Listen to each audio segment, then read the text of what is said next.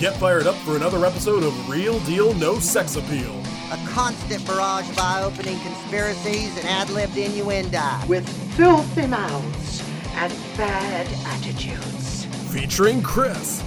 On the streets, he's known as a jackass. Also featuring Parker. Yes, there's no two ways about it. He's super white. And our special guest, Alex. No one knows what it means, but it's provocative. Entire production supervised by Bigfoot.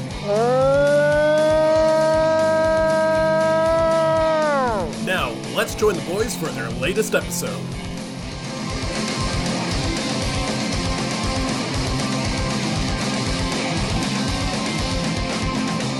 Welcome, ladies and gentlemen, to another installment of Real Deal No Sex. My name is Chris. With me, as always, is Parker and Alex. And we watched Predator 2. Even better than the first one. I'm going to put in like a little um, sarcastic ding for that wink I just did. a movie that is 25 minutes too long, but also probably still the second best one. Uh, absolutely Well, not. w- I well, think this Prey. is actually the worst in the franchise, but we'll get to that. I, well, Oh. Prey was probably the second best in the series. Oh shit, yeah, Yeah, I yeah, was so I guess about that technically counts. I haven't seen Prey yet, so I'm slacking. I Well, gotta get on so that shit. well, yeah, yeah, no, it's uh, it's you know the first one in Prey are one and two in some order, and then it's the one with the retarded kid, and Oh, then it's the one with Adrien Brody sword fighting people, and then it's this one. Yeah. So uh, I, I think that just on that criteria alone, like that that list is just completely ironclad. But Well, I, I have to see. You know what? Alien I don't know if I agree, but I can't fight it because you were succinct in what you meant to say, and like it's winning me over. I'll be honest with you. Yeah. Because when you phrase it with the one with the retarded kid, Yeah. it's like I mean, that's you're right. their words, not mine. Yeah. I remember that movie will I will never watch again as long as I live. Yeah, no I one's ever gonna revisit that rewatch. one. Yeah, I I can't I imagine. kind of fuck with that rewatching it. movie. I remember seeing Predator that. dogs, dude. Yeah. Well, before we get into Predator, the second one, uh, Parker, do we have any news? You know, a couple episodes back, my good friend Alex mentioned that the discourse online has never been worse. And just to log on to see a surprise teaser of some fucking Ninja Turtles movie and what followed. Oh, Yeah, God. you're not wrong, man. I can't fucking live like this. I cannot. shit. Alex, That are you don't come out familiar with August. I cannot do six more months. Yeah, Alex, did you hear the discourse about the new Mutant Turtles movie?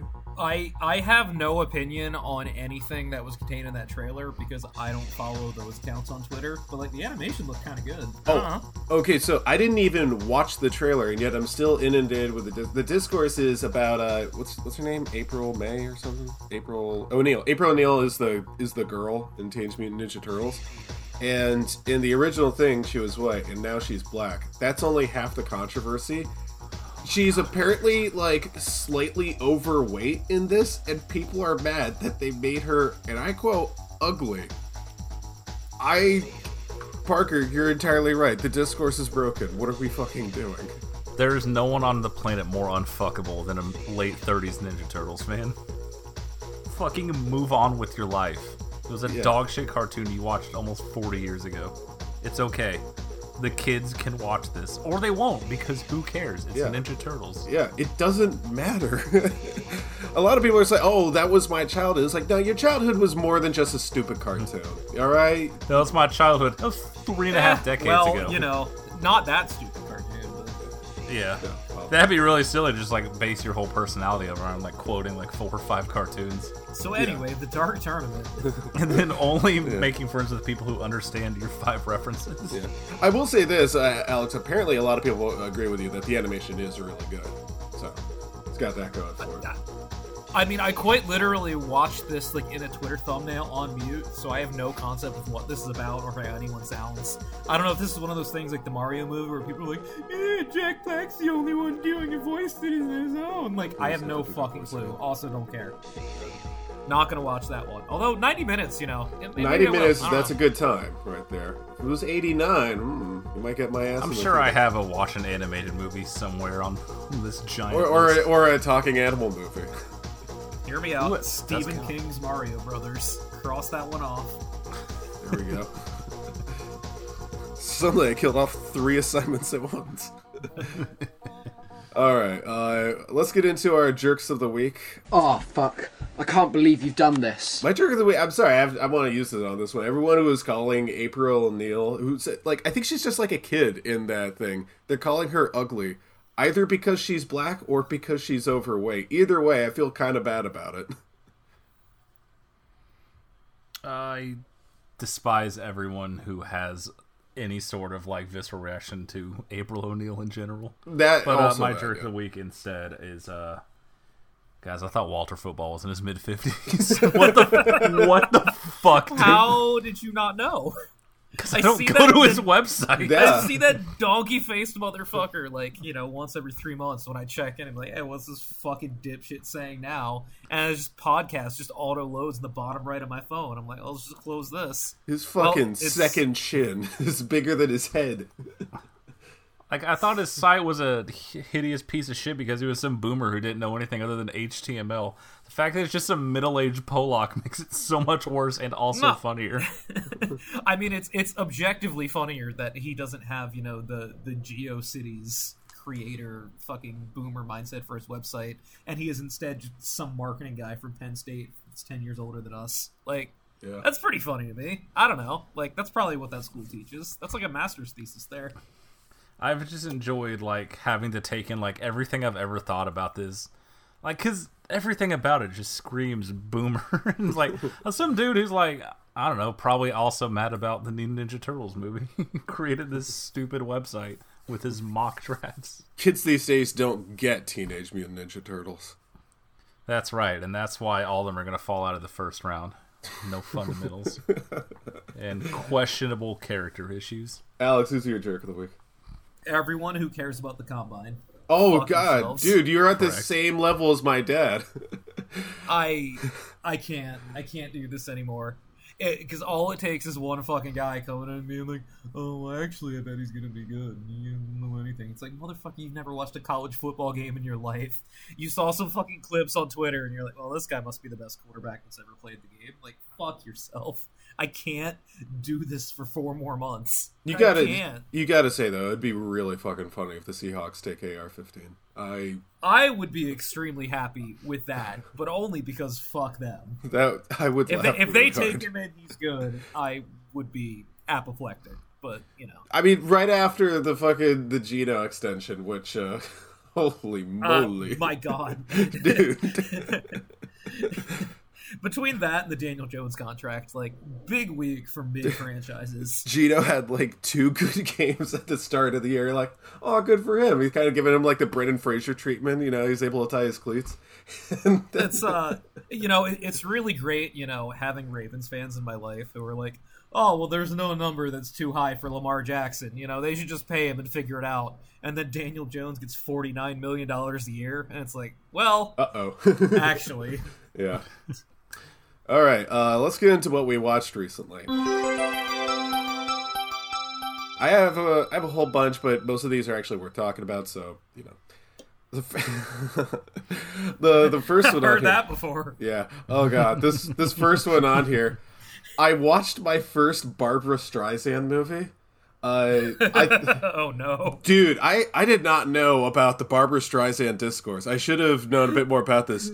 Is Your there fucking nose. yeah, is there is there a woman in history who is more popular with the gays than this? I'm not sure because oh my goodness. It's this and Stevie Nicks are one A, one B. Yeah, Let me I tell you, fucking the, the name of the movie is I actually watched this because um remember the book the kid stays in the picture.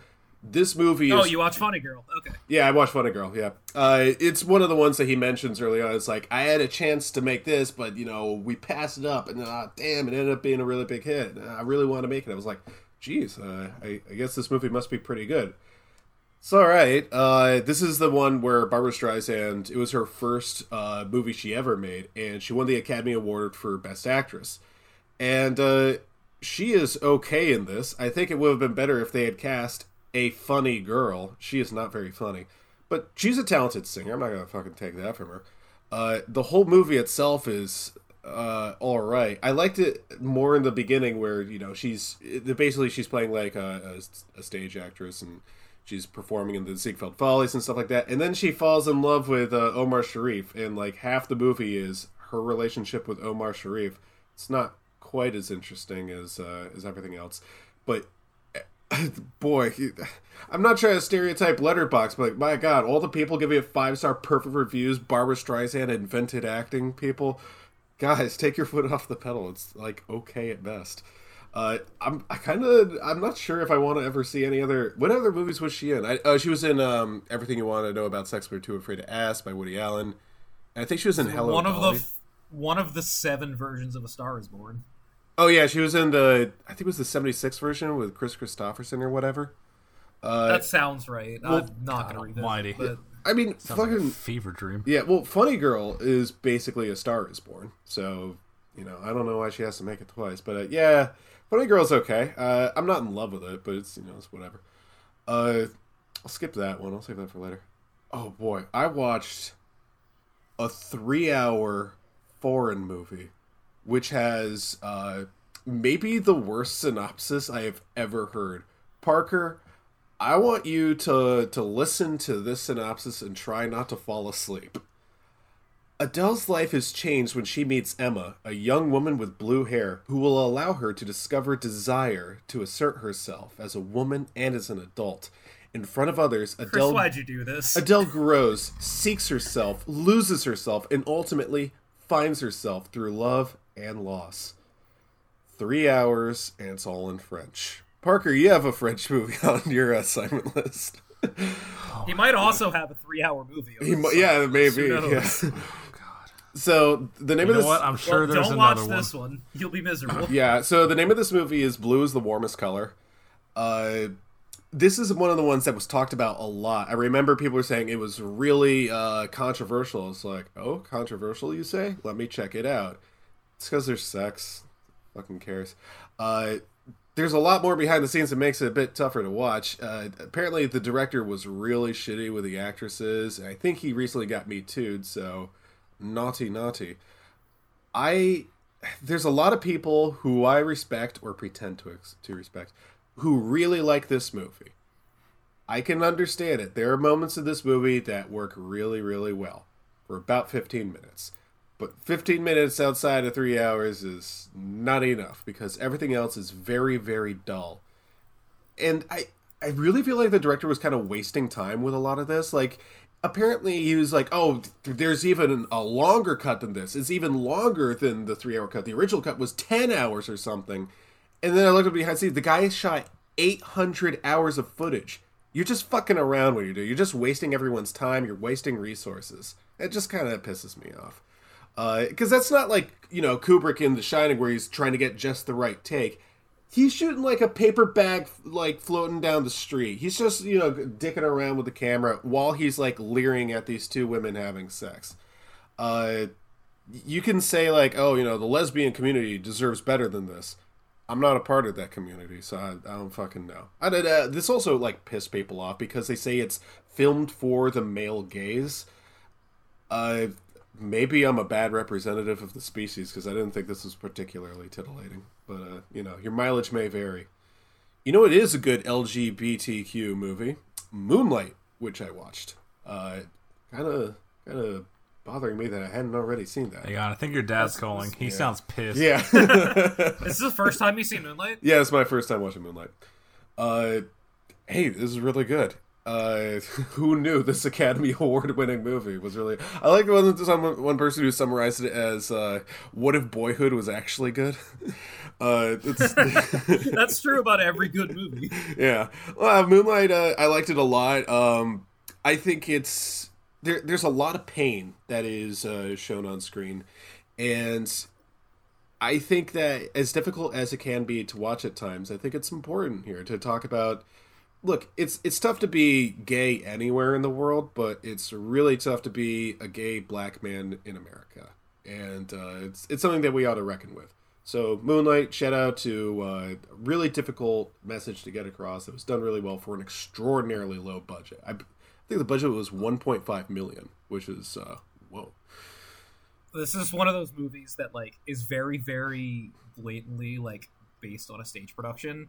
And I that like I walked out of that theater. I was like, man, I wish I got to see this on a stage. Like this, this would probably be a fantastic play. You know, mm-hmm. I, I just the the way that it's structured, the way I mean that whole act takes place in one location. The whole third act, like Mm-hmm. you know, that it's, I, it's really impressive. I don't know, like like it's a movie that when I walked out of the theater, like I wouldn't say that like I loved it or thought it was like breathtaking or anything, but like I remember everything that happens in that movie like five at, five years after watching it, and that says something. The biggest A24 defender right now. All right, so the next one That's here. what they call me.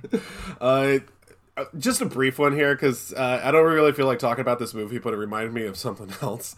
Uh, there's a, a 1955 movie called East of Eden. This is one of the three real movies that. Uh, uh, what was, was it? Who's the guy who died in a motorcycle crash and everyone? Uh, James Dean. James Dean uh, made this movie alongside uh, a bunch of people I don't care about. The only reason I'm bringing this up is as I was watching it, uh, within like 15 minutes, I was like, "Oh, I get it." in the exact same way that I did with uh, Mother, because East of Eden is just it's a it's a Cain and Abel story, and that's exactly when I got it for Mother, and I was like, damn, I do not like being reminded of Mother. I wish that movie did not exist. Uh, that is correct. So uh, remember when I said I watched RRR, uh, and I I really liked it and it was really good. Okay, pretend that didn't happen. Guys, I just got to see RRR at the Alamo. Holy shit. that movie is so fucking good on a big screen. And uh, it was kind of nice because uh, it was a full house showing. A lot of people really wanted to see RRR. Uh, thank goodness, because people basically ignored the, the whole uh, Alamo directive to shut up during the movie, and people were clapping and cheering and hooting and hollering like really loud. People were going apeshit for this movie.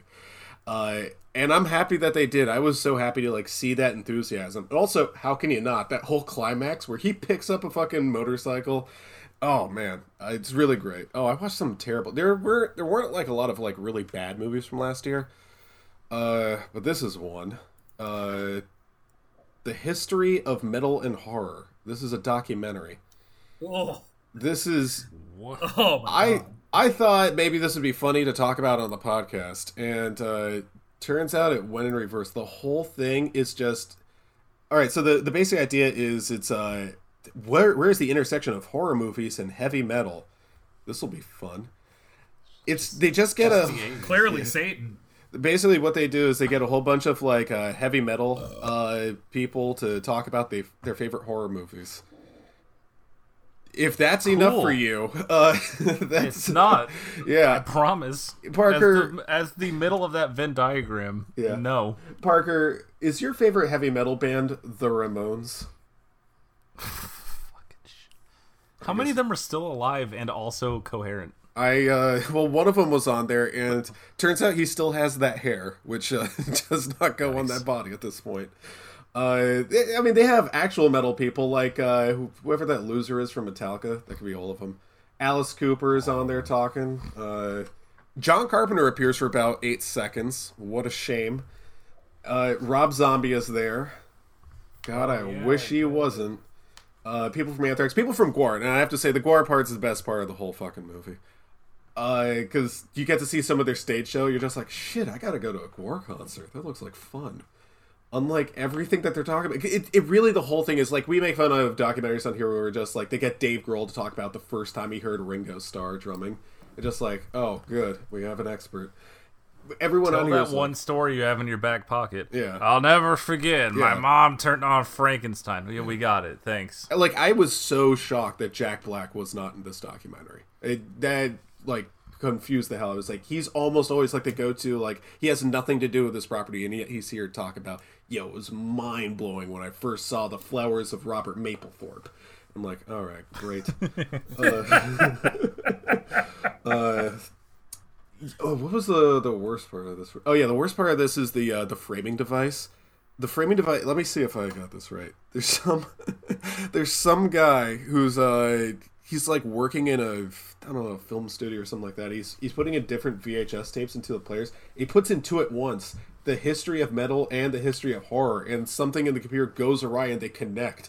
And some like yeah, Sounds like a fucking robot chicken opening. it's I I've never seen Robot Chicken, so this is I think this is probably worse. The fucking this guy. Oh, wouldn't go around saying that, buddy. I've I just won't watch it if you decide. Anyway, uh, they got a guy who looks like uh, a cross between uh, uh, Pinhead and the guy from Phantasm. So it's just a bald dude in white makeup, uh, kind of talking like the guy from Saw, until it was like, "Now you must learn about the history of heavy metal," or, or some dumb shit. He's saying, "Oh, so he killed everyone on Earth, so it's important to learn about this stuff." The whole thing has this vibe of someone made this as like uh, a, a student project or something. You ever do like a book report and you have to make an argument to convince someone of something? This whole movie's thesis is hey, this is an important subject heavy metal and horror. And by the end of it, I was like, nope, they're both still boring. So I complete whiff as far as I'm concerned. One of the worst documentaries I think I've ever seen. It's smart to give a history on two separate things. That way, you can't go into enough detail on either of them. So anyone who have any interest will already know everything you tell them. Yeah. It's a sick idea. It's- More people should do that. They have like the the two girls from I think it's a Butcher Babies is the name of the band. They're talking about yeah. The first time I saw Psycho, I was like too scared to take a shower without the door being locked. I'm like, you could have got anyone to say that, really. you know? yeah. Uh, It's fucking Jesus Christ. yeah. Uh, did you know the guy from Black Sabbath? He cut off part of his finger. Yes. Yeah, that was Yes, an accident. I know. yes. Yeah, I know.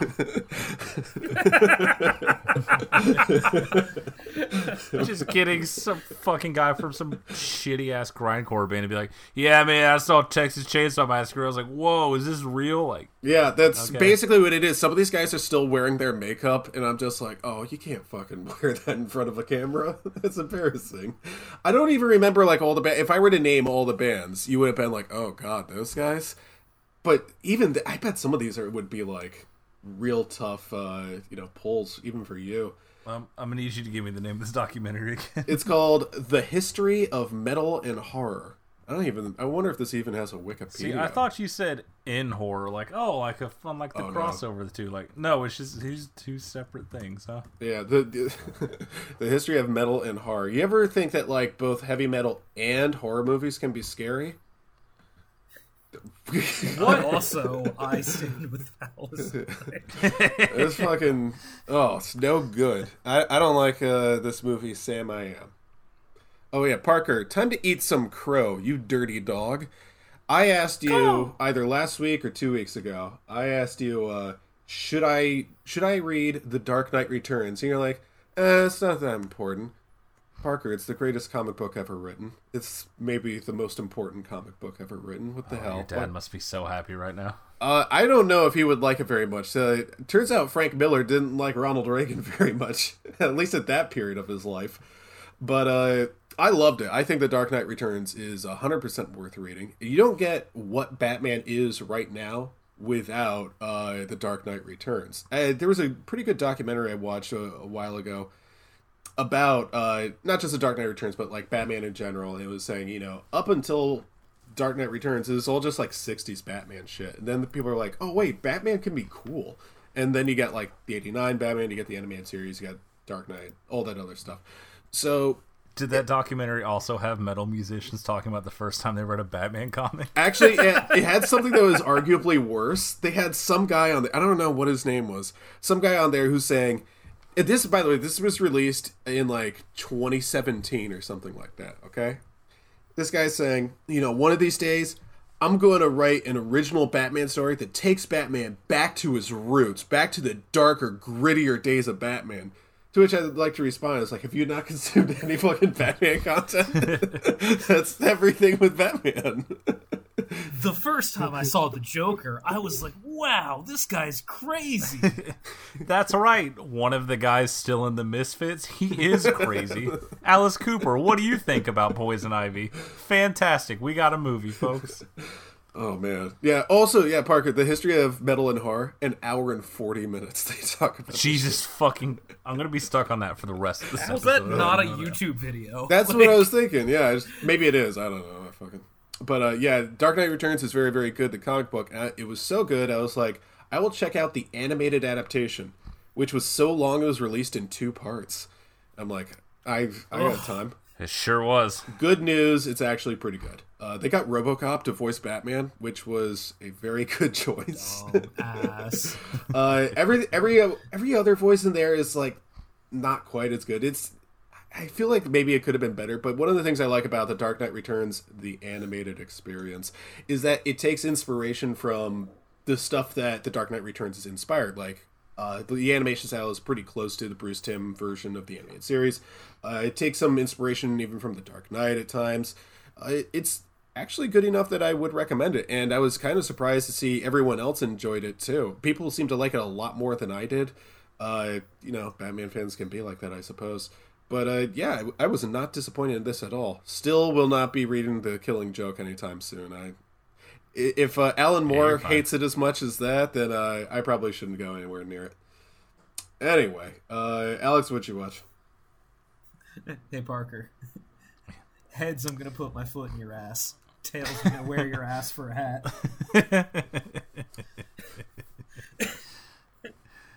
um, I only have one thing to talk about.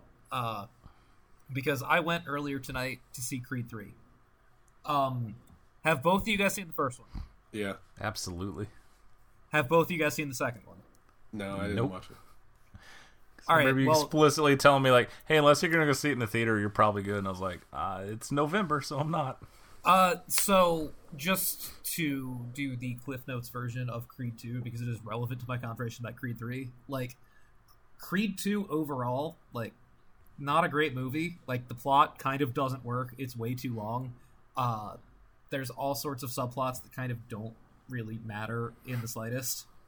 However, the fight scenes are fantastic.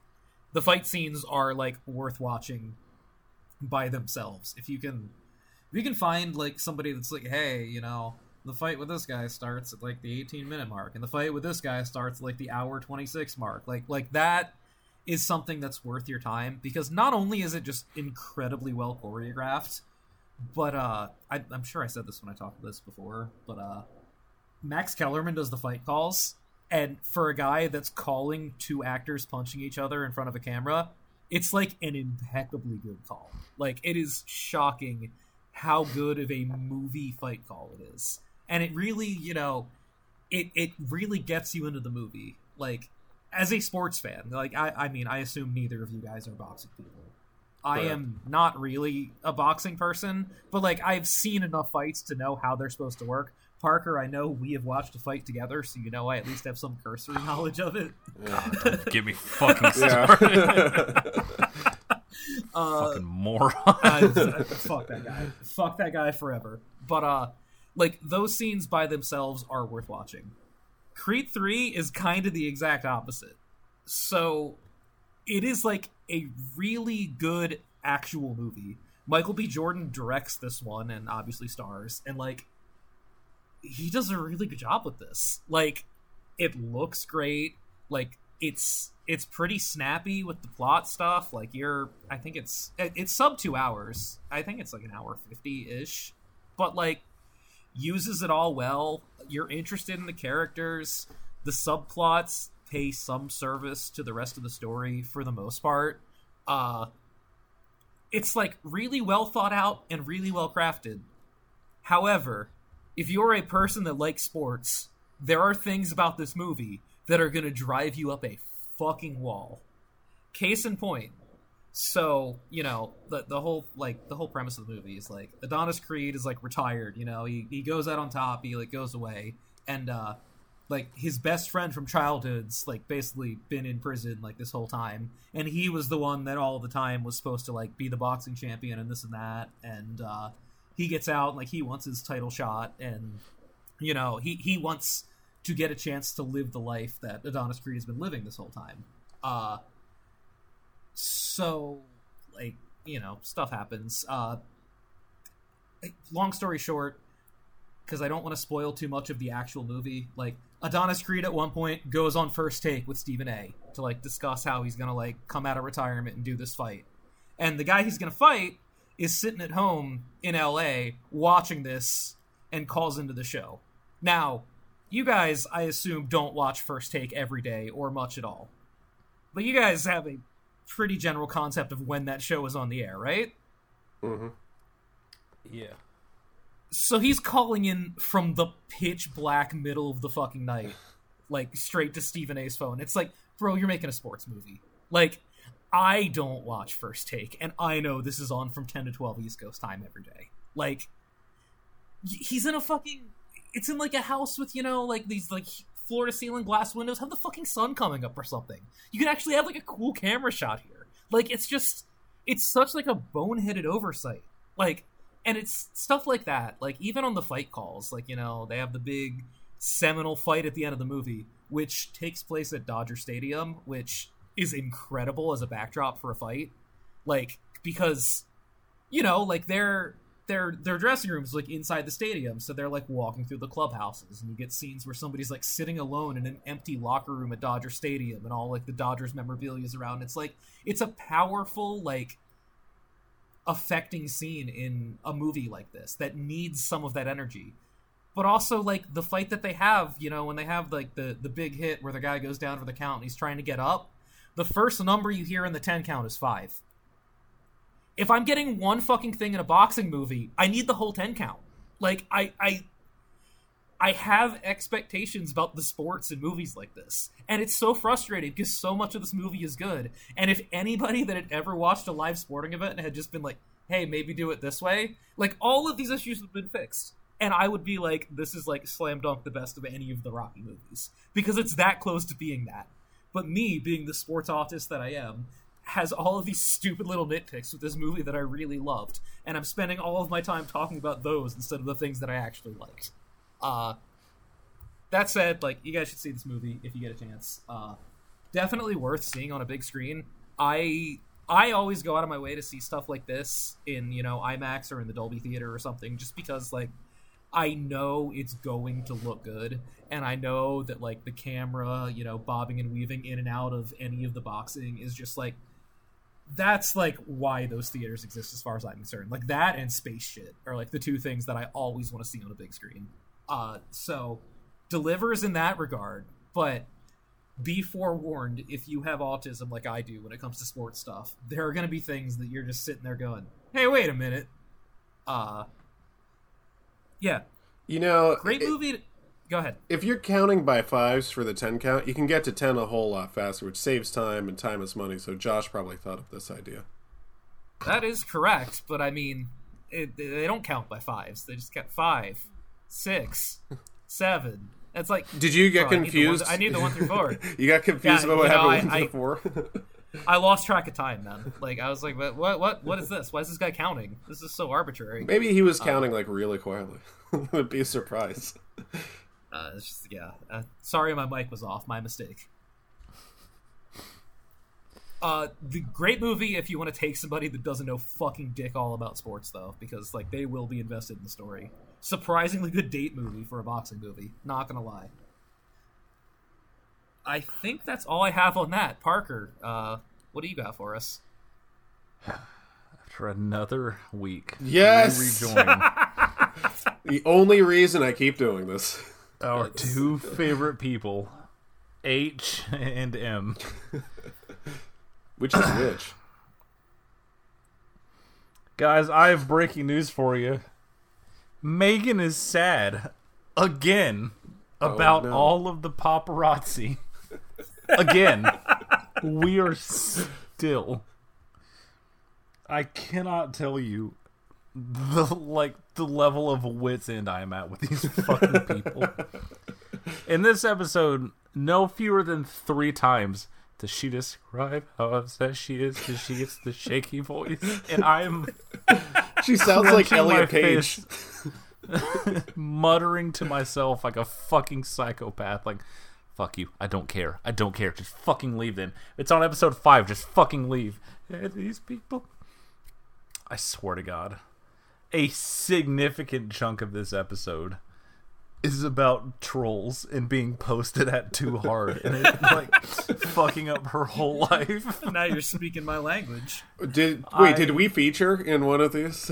I, my comments cannot be featured. My lawyer is advised against it. I swear to God, we have an extended segment on. I'm, we get some fucking like s- fucking data nerd to be like, we actually ran uh, the studies on all these, and out of these thousands of count, most of them came from uh, eighty something people, and uh, it's like, yeah, that's fucking great, man. I don't give a shit. And we spend all of this time just going on about all these racist tweets from all these middle aged housewives just making duplicate accounts to keep tweeting about her. And I swear to God, she reads one tweet that it's like, someone should just kill her. Maybe I'll do it. And just, you know, it makes me feel so scared. Like, it, these aren't just words. Someone could die from this. And I am muttering to myself, like, every single athlete that has played at like the high school level has received more vicious death threats after like breaking some layup with the game on the line. This woman just gets a vague like, "Hey, someone should kill this dumb bitch." Oh my god! Did we lock the doors? Are the child? Are the children safe? Like the progression of anger I have gone through. It's like the five stages of grief, but it's just five stages of progressing anger until I'm just red, mad, and nude, yelling to myself. Park, Parker, Parker, did they did they get the bobbies to investigate the death threats? I do like that by the final episode, Parker's gonna be like, "Yeah, it was fun." Yeah, you know, I actually learned a lot. you know? yeah, you know, three stars. Yeah, I might watch it again. I don't know. Her mentioning like she was telling their private security, their fucking royal guard, like if you see any tweets like this, uh, just you know, they, uh, flag it immediately and try to investigate it. Talking about how she reads these mean tweets of like. Fuck you, black bitch. I hope you die. She's like, oh my god, the, the, the, security here? Are the doors locked? It's like, Jesus fucking Christ, lady. I cannot you mentioned understand. it, but like it really is the fucking. you could be. It really is the fucking Tyler the Creator thing. It's like just close your laptop. yeah. Yeah. If I was married into royalty and had a grillion dollars, I would simply not be on Twitter. Yeah, you it's gotta, actually pretty easy. You got to think that Frogmore College has Frogmore Cottage has uh, some armed security. It's frog less now, buddy. Yeah, They're getting kicked out. yeah. Frogmore College is uh, where what's We where talked about that in the news segment. that's that's where Frog and that's where Frog and Toad go to school. I fucking dude, I Toad's they go on Yeah, about it Toadmore. for so long. For so fucking long about how scared she was and them getting death threats. Also, you know who else gets death threats? I would assume every single member of the royal family every day of their lives. Like I would assume most of the public wants them dead and there have been several attempts on their life. Like, sorry someone tweeted at you. I've sent worse tweets like drunk after a Cowboys loss. Fucking get over it, lady. It's not that big of a deal. Do you think like maybe that was like the controversy between like the royal family and M&H, where they were like, "Look, you got to take this one on the chin, okay? There are going to be a lot of people tweeting with it." And she's like, "No." That's like the other side's like, stop being such a fucking pussy. no one cares. I have a feeling like, maybe that was what, what. Who's the other one? Is it Prince uh, William or whatever? Who's the one who looks like a child There's- rapist? There's so many. uh, Well, that doesn't narrow it down, Chris. yeah. Yeah, the one who's Harry's fucking Habsburg bloodline. Yeah, Harry's brother. you know his they name? name dropped him several times, but I'll be goddamn if I remember if Charles is the brother or not. Yeah, Charles No, is no, the no, dad, yeah, right? Charles. Is, yeah, Okay, Charles is that's dad. right. Isn't he king now? I think so. I think he's king. Uh, he technically hasn't been coronated. I and will They, say- uh, they, they, are, they are now using cruelty-free sperm whale, whale oil in the coronation ceremony because, uh, you know, we can't kill a whale for the king anymore. Dude, know, dude, do not changing. stop spoiling the sixth episode. Yeah, dude, I haven't gotten that far. I'm still stuck in the Hasn't mean happened tweets. yet.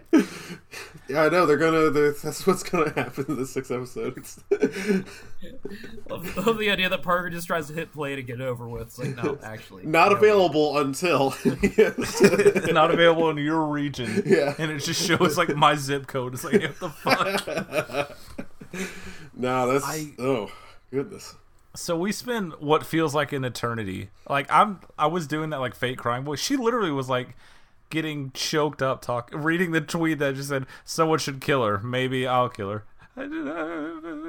And that's I'm supposed to feel bad for these people who are richer than God, producing a documentary about their own lives and taking like half of an entire episode to talk about how mean people were to them online. And then they decide, you know what? That's it. I'm out of it. I'm out of here. And then I have to hear the word Megxit while I'm working over and over and over. And they were talking about the bots that are tweeting about it. And again, we're talking about fake accounts on Twitter. And this grown woman who has millions of dollars to her name is like almost in tears because of the fucking bots tweeting mean things about her. And I simply cannot care, will not care will never feel bad for her. Like we we have said worse things to each other before hitting record than these people are tweeting at this woman. Fucking get over it, lady. Yeah. She, you really... said she has her own private guard, right? So she has like those nutcracker yes. guys going around with rifles. yes, yeah. they literally have a royal guard, like keeping them safe at all time. I, like a heel wrestler, a fucking heel wrestler will be like, "Wow, I hope insert team cities teams loses tomorrow night," and they'll just get a bunch of "fuck you, piece of fucking shit." Hope you fucking die. And this woman's just crying in her fucking cottage with a camera in her face. Just imagining Joe Burrow breaking down in front of the cameras because he doesn't feel safe at Burrowhead anymore. Can you imagine? Someone like, literally Good. Sorry, go ahead. Oh, I was. It, to, this is about to get wound up. this up. is this is not worth a go ahead, but here we go. Uh, can you imagine like if one of her private cars was like the British equivalent of Mike Banning, and it's like, oh, you have to your your latest mission, you have to take down the trolls. API has fallen. the idea of Mike Banning just kicking down Leo's door and the fucking forehead. It really good. Take it back. Don't call her that. Just wearing a Feels Pumpkin ma- man mask in his fucking house. Tell me Some she's 45 year old single mom just tweeting something that's like, oh, that's kind of racist and then the door just explodes as he comes in with a full ghillie suit and riot shield and throws her up against the window and beats her half to death.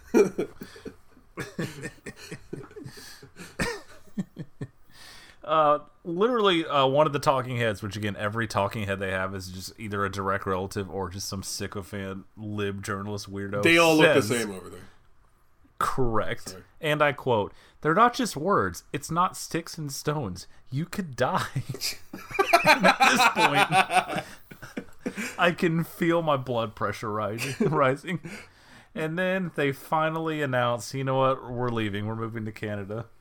And we get a whole montage because, uh, you see, we made a point earlier on. You know, it's like, uh, Chekhov's gun here, talking about how she never wanted to, you know, try and upstage the queen. So any time that she was at some like big royal event, she would wear very muted colors. But fellas, you better get this. Now that she's on her way out, we're wearing so many bright colored dresses. Here's the montage minutes after her almost weeping because her son wasn't safe because someone said like hey, little gay ass homie, your mom's a bitch. and now she's like, yeah, but I wore a blue dress this time because I was going to leave on my own terms. Like, wow, that's so powerful. Thank you so much. Uh, that is kind and of at this a, point. That is kind of a thing for a lot of these people, you know. That's so awesome that yeah, she's girl bossing. Happened to her. And so at this point, I realized that they post at her so hard that she fled the country, which is one of the coolest things anyone's ever. These like not just the country, she went to Canada. And so it's like a hundred fucking middle aged, hideous, she... mongoloid looking women like created a bunch of fake accounts and posted so hard that they left the royal family. She, she didn't just flee the country. She fled a country where you can sue people for saying mean things about you. It's so like, yeah. their laws, not mine. Right, That's exactly. Why old age doesn't understand the First Amendment. Yeah, he literally gets confused by. It. I was like, wait, wait, they could they can say stuff about me. That's not That's fair. Absolute bollocks, me. And this was, I think, her third tangent where she's like nearly in tears, like choking back, like I tried so hard, I did everything to fit it, but they wouldn't take me. Where I'm getting like not funny mad, but like legitimate mad of like, this is the fifth hour of this. He he chose you. He left the entire his entire family behind and moved because he chose you. Like you got what you want. Shut up. Jesus Christ. It's not like he's like, oh, wow, this fucking black Canadian slash American woman. She'll never fit in here. And he was like, sorry, babe, I gotta go fuck a 12 year old, allegedly, probably. No, he literally threw everything away to be with her. And we're on hour five of crying about it. You got what you wanted. I can't fucking hate you. She's she's a draft dodger for the posting war. She went to Canada. she got posted at so hard. They were talking about they were going to go to New Zealand. They were going to try all these different places. They were being posted at so hard in the tabloids and on Twitter that they like spent months looking at different countries to flee to. You could Babe, simply not read the Sun. I do it every day. It's easy. Babe, I'm sorry. We have to go to the only country that's ever felt like home to me. And then they go live in Afghanistan. oh yeah, Parker. Was there any charity in this? No, somehow uh, we weren't able to fit any charitable deeds on top of the montages of her dresses and crying because someone sent a fucking like boomer Republican MAGA uncle racist meme at her. Like, You know, I'm not. first of all, how are you even seeing this? Like, yeah, exactly. Who showed you? Is she, is someone she in name office searching? I think she's name and- searching. Is someone in her office printing out and be like, "You see this? It's pretty fucked up." hey, sick son of a bitch. She's got the All right, meanest let's- let's intern in the world who'd be like, M. Let's see. oh Open no, not another one. At Meghan Markle. Hey, retard, put me in your next documentary. Fuck yourself. Uh, I don't know if my kids are safe from the name calling. Little fucking mongoloid kids. I'm assuming anyone that's touched by that bloodline. When you say gotta have, touched, it's well, you know, it comes to the territory. baptism My by. You're I will fire. referring to the Blood Boys. Do they get just to the flee UK. with the Blood Boys? Like, is there like a little caravan of small orphan children that provide them with, you know, platelet-rich blood and stem cells? You know, I, I'm trying not to get like too. Cracking them open like a Steve Weiser. It's the monkey coming home from a long day, cracking up a banana like a beer. Just a child's ass. They suck the stem cells out and then throw the rest of the child out to the pit bulls. Just cracking Oh, open some progeria kid's neck and chucking his blood. Oh, boy. discarding it like a banana peel. Oh man, that that rem- that reminds me. Uh, Leave the day I, I was had. thinking love. the other day. I, I was thinking the other day about. You guys remember when that fucking kid cheated at the Little League World Series and he was like too old? Yeah. Hell yeah, dude. Uh, can you imagine if they just had like a pit bull standing outside the Little League uh, World Series stadium, and uh, anytime it didn't try to kill somebody, they're like, "This guy's too old. We gotta get him out of here." Don't worry, kid. My pit bull did an ocular pat down and he passed. Just fucking skated like the green lights going. oh, he's never behaved like this before, and it turns out the whole team is cheating. They have like a saliva measurement thing there. There's like a bunch of fucking midgets trying to play in the Little League World Series. yeah. Uh, this this And then- Fluffy the pit bull is nonplussed. It's, it's like when you He's try to put like all. it's like when you try to put like a piece of celery in the pit bull's mouth, it just kind of like turns away. Oh yes, this is my adopted son from the Dominican. He's only eight years old. Get the dog. let's, let's, let's yeah, this doesn't check out. Sorry. The dog's not even gnawing on his shin. Parker, I'm trying not to get to like too uh uh boomer Republican MAGA racist uncle here, but like It's it's man, it is coming out watching this. Yeah, well, that's the thing is like when, when you said that, I was like, they're not just words. People could die. That is the British mentality. That leads to their total lack of free speech over there. That's the shit. It was just like if you say these mean things, the power of the words themselves will somehow kill people. This is about as like right wing as I get on this shit. Everyone who talks like that, the, the words are literally violent shit. Fuck yourself, man. That's, I mean, it's exactly what you're saying. It's like the stuff that you've tweeted at Barack Hussein Church is probably worse. Thank you, Alex, for reminding me who that name was. Oh, don't Me worry getting too drunk and misspelling some offensive lineman's name and be like, "Wow, why don't you learn how to hold these fucking balls, you piece of shit?" And then like waking up, I was like, "Oh, it's just some banker from Tallahassee hoops." Do you have any idea how many times I've retweeted the Orlando Brown "I'm a left tackle" tweet? Because it's like at least. By the way, I uh, I went to Meghan Markle's uh, Wikipedia because um, I, I was there last week when we talked about this because I was looking for one or her two kids' names and I already forgot, so I was like, oh, I'll look it up again. Ronald it turns out they're, they're actually they're actually uh, listed in the little box to the left where it says like born Rachel May. Real name's Rachel. Huh. I didn't know she was married to someone before Harry. Huh. All right. Well, maybe I should have watched the documentary. the no, no. It's, it turns out the two the kids are listed here: Archie Mountbatten Windsor and Lilibet Mountbatten Windsor. But they're listed not as like it doesn't say children there. It says issue. she was issued children.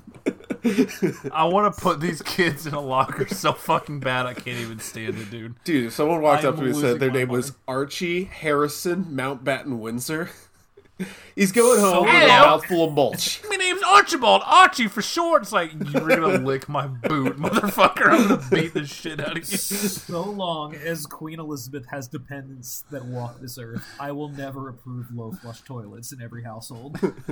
These fucking dorks need swirlies more than they need oxygen. Currently attending Yardale Preschool. Hmm. Oh yeah, I'm tired of getting all these mean tweets. I named my kid Archibald. Yeah, great fucking job, mom. Home run. You nailed it. You know what's interesting, actually, Parker. The the way you're describing this episode, you're just it seems like this is just more of an M than an H. Does does uh, Harry have anything to say here while his wife is crying? Oh, it was all his idea. He totally wanted to leave. I like also, the I idea don't of want like to go she's too hard just- in the other direction because all of these people are freaks who are like, she brainwashed him and she made him leave this beautiful family behind. It's like, maybe he's tired of watching his relatives just like wheeling these wheelchair kids and drink their blood. Maybe he just wants to go hang out in Canada. Hey, uh, Parker. Mummy, can we bring the local hunting dogs to the fox hunt? Parker, when you're talking about like uh, you know maybe he just wanted to leave, I took that maybe too literally because I like the idea of she's crying like Elliot Page over someone posted at me. They sent me a DM. I don't know how to turn them off. And just like the in the middle of her sentence, you hear a scoot of the chair. he stands up and just walks away. At real Elizabeth Bathory. Hey, Meghan Markle, go fuck yourself. Uh, by the way, Parker, I just want to read this out loud for you. Uh, Archie Mountbatten Windsor was christened wearing the royal christening gown by Justin Welby, Archbury, Archbishop of Canterbury. The royal christening gown. I have to look at this. Just that's the silliest thing I've Aren't ever seen in my life. Aren't you glad the show has become educational about the British monarchy system? No. You know, Parker, I'm learning a lot right now. It's a rhetorical question for the listeners. I love every single time where they're like, oh, you know, uh, they think just because, you know, they pay taxes to let it goes to us, they get to look at our life. It's like, yeah, kind of. you get to live off their dime. Let them see whatever weird cottage you're living in now, you freaks. Yeah, apparently they have to pay back like three million pounds, which I don't know how much that is in freedom dollars, but uh, because uh, the taxpayers just uh, you know just poured three million into uh, refurbishing Frogmore Cottage for them, and uh, they're like, actually, we don't want to live here because of the mean tweets. So uh, Yeah. I swear to God, as someone who just spends every two weeks trying to scrape it all together, just make it through life, if I looked at my paycheck and saw, okay, Medicaid, Medicare, Frogmore, and saw that on my paycheck, I would start lighting some fucking fires. Dude, I Do you think cannot it just says imagine. Frogmore on their pay stubs. oh no. Uh, sorry, we had to take out 5% for Windsor renovations. Great. I mean, their whole fucking pussy attitude about all this is the reason like 70 countries have Independence Days from them now. Because they're all just giant pussies now. I hate these people. Um, racism was not solved. Oh, not yet. We have we have the next episode. That's when they. yeah, yeah, yeah, As- we got another as, hour uh, to do it. Someone sadly tells us uh, their departure from the royal family felt like the death of a dream, as if this, uh, you know, incredibly dark skinned black woman, just the blackest of all. Again, to not be that guy, but like they're showing footage of like all of these fucking like Caribbean islands and Jamaica and all that that like the Brits have, you know, had their way with and then be like, yeah, but this was the next step to like getting past all that. It's like incorrect. I'm, I'm sorry, Parker. It's I- like, yeah, we we fucked up all this stuff in the Barbados, but don't worry, Meghan Markle was gonna be the first step to reparations or something. Dude, I, I'm sorry. I when you say that, like showing people from like fucking Haiti and stuff, I like the idea. It's like this is for black women. They're showing like Meghan Markle versus like all these other black women. I keep thinking about the girl in the background of that Ghostbusters picture.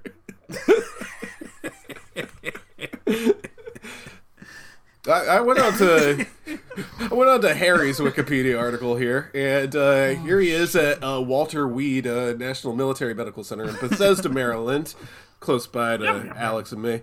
And he's talking to some guy who uh, appears to have lost both his legs, and the look he's giving this guy is like, "What'd you go for that?" Uh, that's the right cunt in it. seems like a seems like a bad move, old chap. The same thing almost happened to me when I was at my cushy command center doing military intelligence. Uh, Harry, if you're listening to this, that I'm I'm not being serious. This is Harry, this is if you're listening to this, kill yourself, dumb fuck. keeping that. This episode that is fifty percent threatened me, and then fifty percent, and then we left, and I wore a nice dress, and I was really sad because I was there for like a year, and I'm like, oh my god, he has like family, and then I left. Whoa. Ends with literally all this fucking footage of all of these like colonized nations in the Commonwealth being like, "Hey, we should like not have the Queen be over us," and then just ending with, "Yeah, we thought we were gonna make some progress, but you know, now with uh, an African American princess leaving the royal family, it feels like this dream is dead."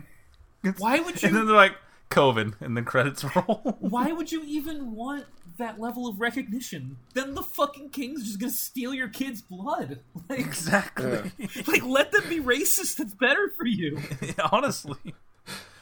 The fact that they're so surprised, like I really thought I did everything I could, but I couldn't change their minds. Is like, yes, they're racist. like I could have saved you a lot of energy, lady. They don't like you. They will never like you. The best you can hope for is, ah, she's one of the good ones. Sorry, that's just how I usually hear it around here. I don't know how to do their accents. Oh, hang I'll call my dad. Uh, Parker, Par- Parker, over here it says in 2021, Prince Harry described his 10 years, 2005 to 2015, in the army as the happiest times in my life. Oh, I fucking bet. Uh oh. Trouble in Paradise?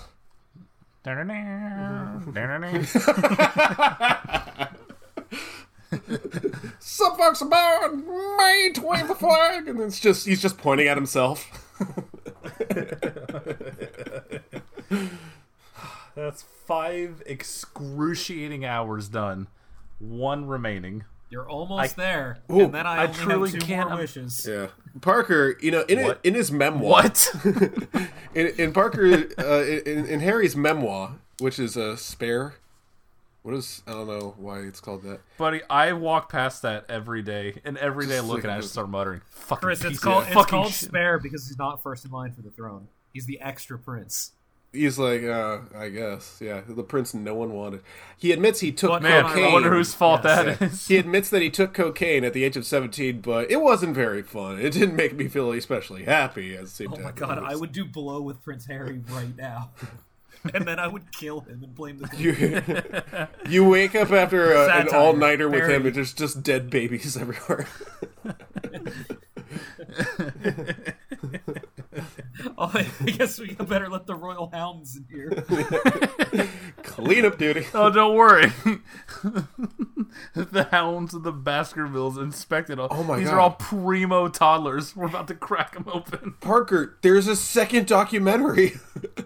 I will end my life. it's It's called- not satire, not parody. It's- I swear to God. it's his mental health television documentary, The Me You Can't See. Uh, I anybody else thinking live episode? it's it's uh, hosted by Oprah It won't be Winfrey. live when it's over, buddy. I promise you. Be fucking dead episode. So it's got a it's got five uh, parts. It involves notable figures such as performer Lady Gaga, actress Glenn Close, and basketball player DeMar DeRozan. Oh, What? Finally. Finally. I want to see the two of them talk to each other for a bit. and Oprah Winfrey's on here. Uh, this is this is about mental health. I just started sweating. I am. Oh, well, I mean that, that right should help you after the six episodes, right? Oh, I was really sad about me mom. Yeah, we know. If you had That's watched just it wasn't one a- episode an of H this, heavy episode. Because every H heavy episode is like, yeah, this terrible thing happened. Did I remind you about me mom? Like, yeah, man, we know. It was a big story. People talk Quite- about it a lot. It's quite knackered when she passed. I hang on. I, I I don't mean to just like oh you're just reading stuff from Wikipedia, but some of this stands out to me. Okay, in June 2022, in an interview with Jessica Yellin for Vogue, Meg of course she was with Vogue. Meghan described Harry's reaction to the Supreme Court of the United States decision that abortion is not a protected constitutional right as guttural. Can you imagine like the actual sound that came out of his mouth? right, more for me. I'll take the lot. it's like the fucking pitbull chewing on that Tesla. I just like the idea. It's like when she says guttural, she means it literally like his stomach started rumbling. Can you imagine if we get It's fucking back sued on for the this? menu, boys. I, I, I wouldn't. Like I, I, we, we are as if inviting a from heaven. As if from heaven, "Live Forever" by Oasis started playing at Frogmore Cottage. I like the idea that he's listening to this and he sits and said like in Discovery, it's just like, right, they said I ate babies. We said allegedly Yeah. sometimes. So- this is clearly Oh, satirical. you think I'm just intent. having a snack you gotta say it's parodical. No, no, no. That's just what they call chips over there because they call fries chips. So actual chips, and they call them babies. So we're actually just talking about Lay's. Can you imagine taking a newborn to fucking Malawi? This is a fucking a fucking nine pound baby in a cup full of beans. You don't understand. This is a healthy mash. fat.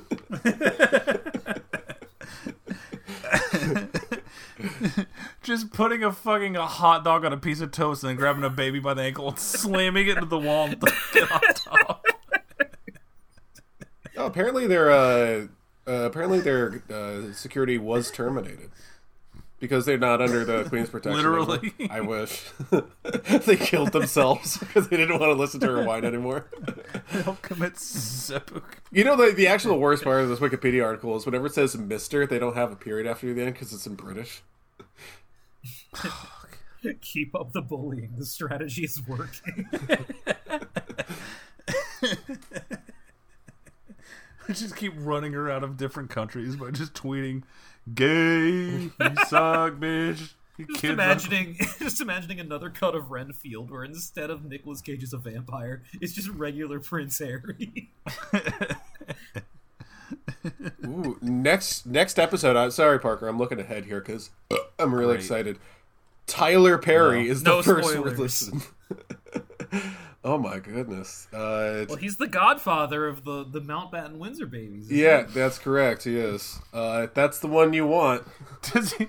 Does he do a Mrs. Doubtfire thing where he's like, "Oh yeah, I think I can hear it coming," and he runs into the next room and puts on the dress and runs back and talks to them. I like the idea you could like hear him struggling with a girdle as Meghan's like whimpering.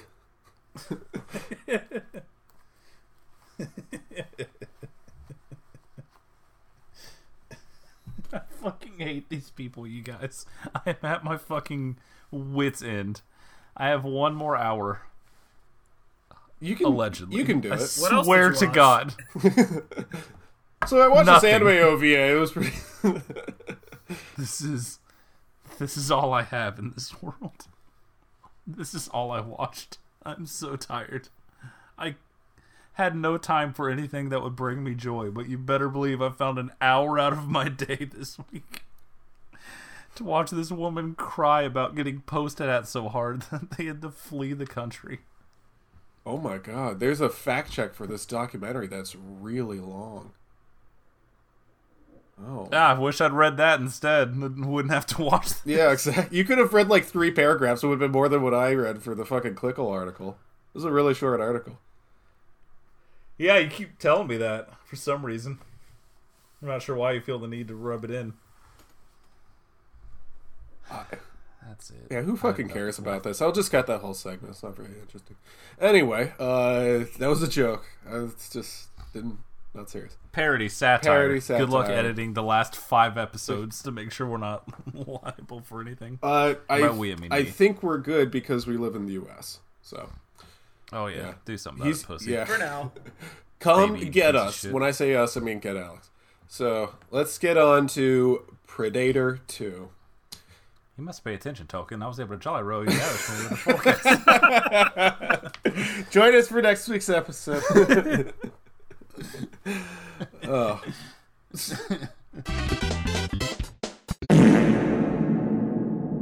So Predator 2 right off the bat I took like 3 notes in the first 15 seconds and then never touched my phone again. uh Predator 2 starts off uh just it feels completely different from Predator. And like yeah, I, I get it like, you know, you don't have to make a movie that feels exactly the same. If you try to recapture that magic then like it'll be noticeable that you can't do it. But uh it really seems like they're not making a predator movie. It kind of felt like they were making a, you know, a gang panic sort of movie here. And uh I I guess I'm into it, not as much as I thought I would be. It was kind of weird seeing Danny Glover. I was just like, "Oh, the, is he just playing the exact same character from the Lethal Weapon movies? What the hell?" yes. Yeah. Uh he I mean it's They- just the most cliche fucking performance. Like it, there was practically the scene where the supervisor is like, you know, give me your your gun. You're not getting the job done here. It's like you see what he has to go through. I'll be like, boy, that does look rough. Uh it's during It's just very wave. funny to me that's like, all right, we'll set this a couple years in the future, and guys, LA is a total war zone. And you're like, you have no fucking idea Yeah. what you're in for, do you? you, you look at fucking Los Angeles and just like, oh, that kind of seems nice. It's um, like the biggest problem with this movie that's going to come up over and over again is like the first one is like it's perfect. Yeah. You get the premise and it's done as well as humanly possible. And then you get the sequel where you are ahead of literally everyone at screen until like an hour and a half into the movie. You're just watching these people and be like, who's going to tell them it's an alien? When are they going to find out it's an alien? Hey guys, it's an alien. We know it's an alien. We all know it's an alien. Yeah. I don't want to watch Beat Cops. I know it's an alien.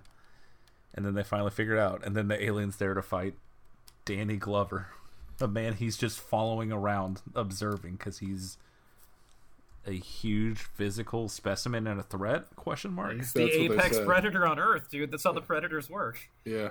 By the way, I- out. again, I don't want to do the whole oh you're just reading verbatim from from Wikipedia, but this one stands out to me. A predator watches a shootout between the police, Jamaicans, and Colombians. That and uh, correct. that is exactly what happens. You, you have this, you know, shootout between gangs and cops, and it's mildly exciting. And every once in a while, it goes into like predator vision. You're just like, "Fuck, what the hell is this?" Which is not cool. It's it's not cool to just see predator vision here. Be it's not like, "Oh, I'm reminded that there's a predator in the area." Show me the predator. That's interesting. You know, don't show me predator It vision. says two in the title. Yeah, I know this is a predator watching them. Yeah. I understand. Uh, reading and seeing that they refuse to give him a bigger budget, you're like, a lot of this movie makes sense now. oh yeah, absolutely. All right, then we'll do some more with the suit. Oh, we're out of money. yeah. All right, so we'll just put a filter over this scene, and uh, They gave him what we got. apparently they gave him four weeks to shoot and four weeks to edit, which uh, shows up shows up on the film. my God, yeah, that this is movie's actually a masterpiece. yeah, knowing that, fucking impossible conditions to film here. Uh, I want to talk real quick about Bill Paxton's performance in here. Maybe the sweatiest performance I've ever seen in my life. He sweats not just through his shirt, but through his jacket. Uh, I don't know how he pulled that one off, but it must have been real hot over there. Bill Paxton is playing like uh, Robert Wuhl in the first Batman movie, where it's just the he's a walking erection is a good way to describe him where he's flirting with that one girl and she grabs him by the testicles which uh not sure i needed that scene in this movie. Uh I needed the follow up where him with just drenched in sweat barging around going, Yo, is that bitch on the rag or what? yeah Immediate extra star for Yeah. the worst line read. yeah by the way about that woman that actress i don't i don't know what her name is uh oh it says here maria conchita alonso uh now i'm thinking about josh's discord name anyway uh she uh So at one point, the predator, the predator has what I call British vision, which is uh, where it uses British vision to like look inside her uh, her womb and see that she has a, a child in there. Yum, yum, yum. you imagine Harry's just doing that. Just like, he's doing the T two animation, running towards a pregnant woman and drink the kid's blood. Fucking lets her go because he has to go find his straw. Hey, hang on, let me get in there. Stop squirming. I did some charitable work in L.A. in 1997. I'm sorry, it's got to be like one of the. It's either like one of the crazy straws with a bunch of loops and everything, or it's like one of those like like branded straws or has like Diddy Kong like attached to the straw holding on to it. You know, to the Joker, that's a regular straw. Just got a Slurpee straw with some fucking Jigglypuff on it. Yeah. Uh, so let's talk about voodoo. It's a safe, pleasure. economical way to commit evil. Um, I mean, when we first uh, go in to find the dead gang, and we see a close up of a man who clearly had his heart ripped out. Like there was a hole in his chest the size of a cannonball, and some cop just goes, "Must be the Jamaicans." Incorrect. That's all. I don't know Yeah. much about voodoo or Must be part of a ritual. Well, I, Yeah, I, can, uh, I, I buy it. Well, voodoo's also not really Jamaican; it's more Haitian. You know. Well, look, Chris. Here's the thing. Hey, you tell that to Joel Silver in the '90s, motherfucker! Yeah. I dare you. if you're if you're telling me that somewhere out there I can do voodoo cocaine, Oh my god! I know, literally dude. it doesn't matter how we get there. Like, sign me up. I am paying well over street prices. They they say that's the best kind of cocaine. Don't ask me who they is. Uh, it might just be the marketing, but you Yeah. know, uh, it's, it's got me. Yeah. Oh, this movie. Uh, so it's not just fucking um, uh, voodoo. It's uh, there's also a spear involved here. Uh, that's not quite as cool as you would expect. They do a forensic analysis. Of like, yeah, it's not found of any element on a periodic table. And I just remember that was a point where I started getting bored. You know, when this movie tries to be like science fiction-ish, I was like, uh oh, this isn't really working here. Uh, apparently, by the way, apparently all the voodoo in this movie was based on real life gangs in the 1980s. The 1980s fucking ruled. We had voodoo gangs, IRL, yeah, okay, Joe McCarthy. Whatever you say. fucking. This is how we get the Dark Knight Returns, by the way. You I get mean, mugged by the voodoo gang. Frank Miller was living out there around this time, and uh, he had some thoughts about how to stop all these muggings. I don't know if there was voodoo involved, but it involved Batman Yeah. beating the shit. if we could just if we could just baseline this for anyone listening here it's uh, like alex thought this movie was really boring. I can definitely see that. Uh, park and i had a bit of a better time here you know we watching like well this is fucking batshit insane. This doesn't feel like a predator movie despite having more than one predator in it. And yeah i think that the most fun here is imagining instead of the predator it's prince harry Well, see, having seen all of the other movies in this franchise before this, I was imagining the Predator as Laurence Fishburne in a suit. So that did a lot for me. yeah imagine he like removes there the are helmet definitely there's definitely a lot of lulls in it. But like when I just read my notes and see that like they leave this crime scene where they think like oh the Jamaicans must have murdered all these people and ripped their hearts out. Oh those Jamaicans must have uh, hung that nude man upside down forty feet above them, and then they leave the building and Gary Busey helicopters in. I'm like. This movie's better than I thought it was. yeah the fact that Gary Busey's character is the guy that just knows it's aliens, loves aliens, and wants nothing more than to meet and maybe kiss the predator. All of their plans are like, we gotta stop these guys. We gotta stop these rival gangs. Like, yeah, yeah, but check this shit out. Uh, we made tinfoil suits for men. They're all dressed like fucking aliens from a '60s Godzilla movie, and that's how we're gonna stop the predator in this meat market. It's good stuff, is what I'm saying. Dude, I, how much did you like the ending where the fucking uh, the predators are like, okay, good game, you win. They get like the body of the guy that they built, and then they give uh, Danny Glover an old flintlock pistol. It's really So good. fucking good. that was my It favorite really, part. it really contextualized that exact scene being in like three of these other movies. Exactly. Like, That's- that's where it all where comes back fucking to. Came from? Yeah, It's like, oh, it's a reference to the one everyone hates. Got it. yeah. What a fucking good ass scene though. That was it was like fucking now I'm reminded of like you know that scene in like Star Trek 2 where he's got like all the ships and bottles just like, oh this takes me back. If he had like a flintlock pistol, he'd been just like, Yeah, I killed a predator for this. Ugh. Now, uh, oh, sorry, go ahead. 'cause I'm My about to go on a Kingdom for a, a flashback to the Predator killing a bunch of pirates on a pirate ship. Oh that would up this like a star and a half by itself. Absolutely not in the budget. Sorry. Yeah. If all that money went to Gary Busey. Yeah. Which by the way, I, I'm not kidding when I say this. When I was watching the movie the whole time I was like, Twist is that's a predator disguised as a human being. It's Gary Busey. Absolutely. I really thought that was gonna be Does not it. look right. Yeah. Well, there had to like you're watching this year. Like there has to be something else. Like clearly, it isn't just all a bunch of like cutaway fight scenes with a bunch of strobe lights and like shitty oh, like. Oh, yeah, turns out. like every. I mean that that really is the problem with this. Like every fucking action scene just looks like fucking dog shit. Like There, there is the- one the thing I liked about that. Go ahead. Yeah, go ahead. Oh, okay, well, yeah. I was gonna say the opening set piece is like the least bad part. Right, yeah, because you can see it. It's like in set in daylight and you have an idea what's going on.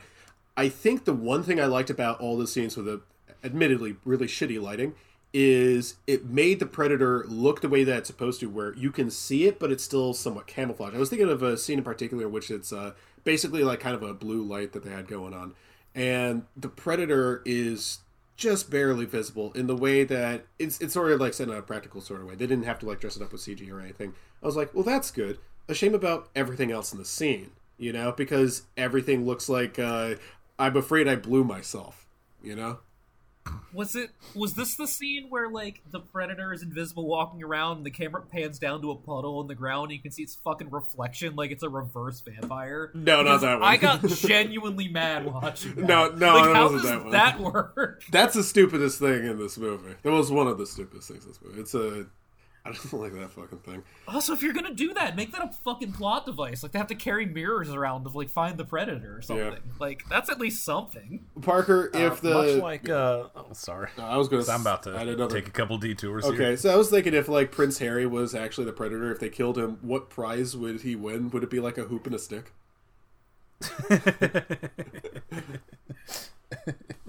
it's a log off button for your stupid ass wife. Go ahead on these But, uh, twists and turns. Uh, much like uh, Creed 3 triggered uh, Alex's specific autism, this movie did it in ways that where you feel it happening and you know it doesn't matter and you shouldn't care, but it just triggers you in a way that you can't stop being autistic about it. Which is, of course, anytime they get wet, like all their equipment malfunctions, but they travel through space. Like, I know it doesn't matter, but also, come on, guys. Can, can we just give like another pass over this script? You're gonna tell me this motherfucker flew here from space and can turn invisible, but he steps in a puddle and all of a sudden, like, oh damn, everything's short circuited. I guess we'll just fight hand to hand now. It's kind of I hate it. It, kinda- drives me crazy. That, that's the thing is it kind of reminds me of Signs. Remember, it was like, oh, Just about to say that. yeah, the aliens. never a compliment. yeah, the aliens come all the way over here to the blue planet, which is uh, seventy five percent is covered in water. And like, uh oh, guys, we we miscalculated. Should have bothered someone else.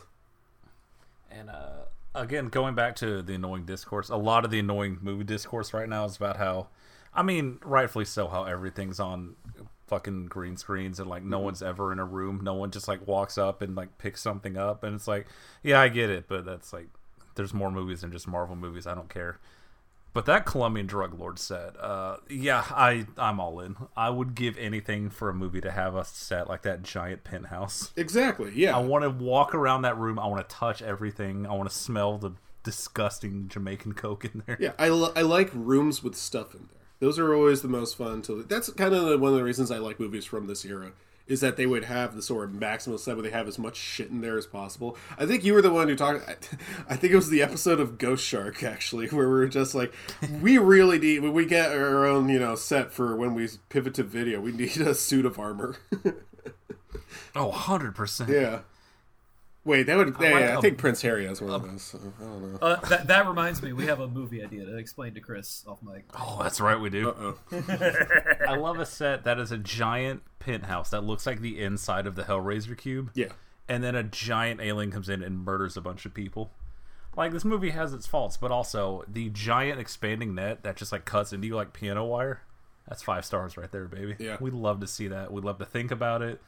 We love to spend a decade making comics about it and giving backstory that no one needs. Apparently, uh, something in this movie was based on the Predator comics. I'm sure it was. Wait, there are comics for this? Yeah, so Alright, I don't apparently- like So this. many. I don't like this franchise anymore. So apparently, Predator There are came out. So many. That reminds me, Blues Blues the Warmest Color. Apparently, that's a comic book movie. So Parker, Oh wow! Yeah. In that case, move over Quantumania. ugh. um, I gotta say, I, the, about the middle of this movie, I started dozing. Yeah, I- I- before and I'm, and I'm like, okay, someone shake me awake when Gary Busey looks at him and goes, "It's fucking aliens," which is when you know, like, okay, I can start watching the movie again. Yeah. Because it's so many scenes of like, I'm gonna investigate this crime scene by myself. Oh, it's still too early in the movie. The alien's still invisible, so I'm gonna get dragged off screen. I'm like, it doesn't have the same effect as being just something coming out of a tree and grabbing you, and then it's just gone. Like you're just in someone's apartment. It doesn't have the same atmosphere to it. I'm sorry. So uh, a little behind It the really does not work. some behind the scenes stuff here, uh, Alex. I don't know if you're uh, familiar with this. You know how the director got this job? Apparently, the studio was really impressed with his work on uh, Nightmare on Elm Street. Five. yeah, checks Yeah. out. Also, uh, Danny Glover was not the original choice for leading this movie. They obviously they wanted Arnold Schwarzenegger, but uh, they were they didn't want to pay him two hundred fifty thousand dollars, and so he said no. And uh, they were like, okay, who else can we get? Maybe Patrick Swayze. He said no. They were considering getting Steven Seagal, but uh, Oh man, better movie. no, apparently Steven Seagal was uncooperative. He wanted to uh, change the idea of the. He wanted to be a CIA psychiatrist and martial arts expert. He wanted to do martial so arts on the Predator. Yeah, Yeah. of course. like, who wouldn't want that? I like the idea. Remember that stupid video of him doing like those like idiotic like fake karate moves to unsuspecting people? They're real to me. Yeah, they're real. Can you actually. imagine him doing it to the fucking predator? Just doing the flip flop flu with the fucking predator, it's just tripping and falling, going. This time I will not drop the cake. oh, sucker blue. Oh, too many cooks. Like if you cut out 20 minutes in the middle of this movie and got me to the Predator spaceship faster, I'm much happier because I yeah. again I want to spend an hour walking around and looking at all of the different skulls on that wall. apparently, one of the, they had a, the xenomorph skull on the on the wall. hey piggies, you like that? You do you want this? You sure? You sure about that? You know, uh, There's nothing I love more than little nods to the fans Yeah. of the comic books. Those always pay off. Yeah. Uh, one last thing here uh, before we end. A short unofficial music video was made towards the end of filming. Danny Glover can be seen dancing with the Predator.